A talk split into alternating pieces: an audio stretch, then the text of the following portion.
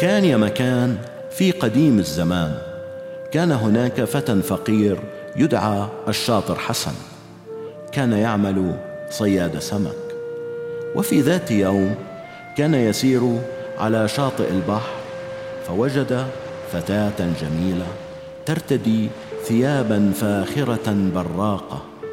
انبهر بها وبملابسها وفي اليوم التالي رآها مرة أخرى وصار يراها يوميا حتى اعتاد رؤيتها وهي أيضا اعتادت رؤيته.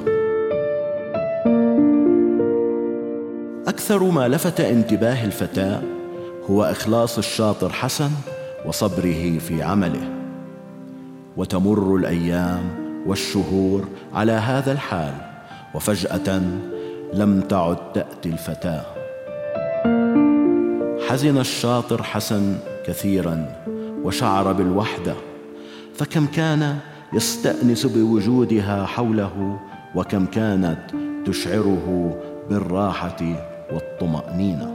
لم يطق الشاطر حسن تلك الحال فقرر البحث عنها املا ألا يكون مكروه قد أصابها فذهب إلى المكان الذي كانت تأتي إليه.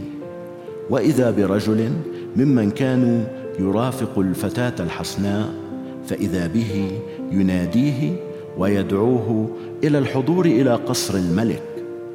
استغرب الشاطر حسن من دعوة الرجل وسأله عن سبب تلك الدعوة فأجابه بأن ابنة الملك أرسلت في طلبه وإنها تلك الفتاة التي كانت تلقاك يوميا خلال الأشهر الفائتة.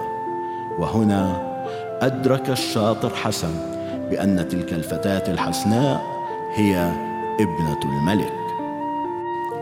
سأل الشاطر حسن الرجل عن حال الفتاة فأجابه بأنها مريضة وقد نصحها الأطباء بأن تذهب في رحلة بحرية. أخذ الشاطر حسن ابنة الملك إلى البحر وحكى لها حكايات كثيرة ومثيرة عن البحر وعن مغامرات الصيادين. وما هي إلا أيام معدودات في عرض البحر وقد شفيت الأميرة تماما وعادت إلى والدها وأخبرته بأنها مغرمة بالشاطر حسن وتريد الزواج منه. حزن الملك كثيرا من طلب ابنته ففكر في حيلة ليمنع هذا الزواج. وطلب من الشاطر حسن أن يقدم جوهرة ثمينة مهرا لابنته.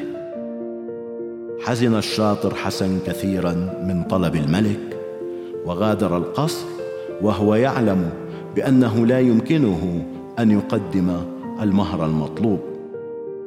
وفي أحد الأيام كان الصيد شحيحا ولم يصطد الشاطر حسن إلا سمكة صغيرة بالكاد تكفيه لعشائه. فعاد إلى البيت راضيا وقانعا بنصيبه وبدأ بتحضير السمكة للعشاء. فإذا بالسمكة تخبره بأنه في بطنها هدية له. فاستغرب من كلام السمكة وفتح بطنها ووجد فيه جوهرة فريدة وكبيرة.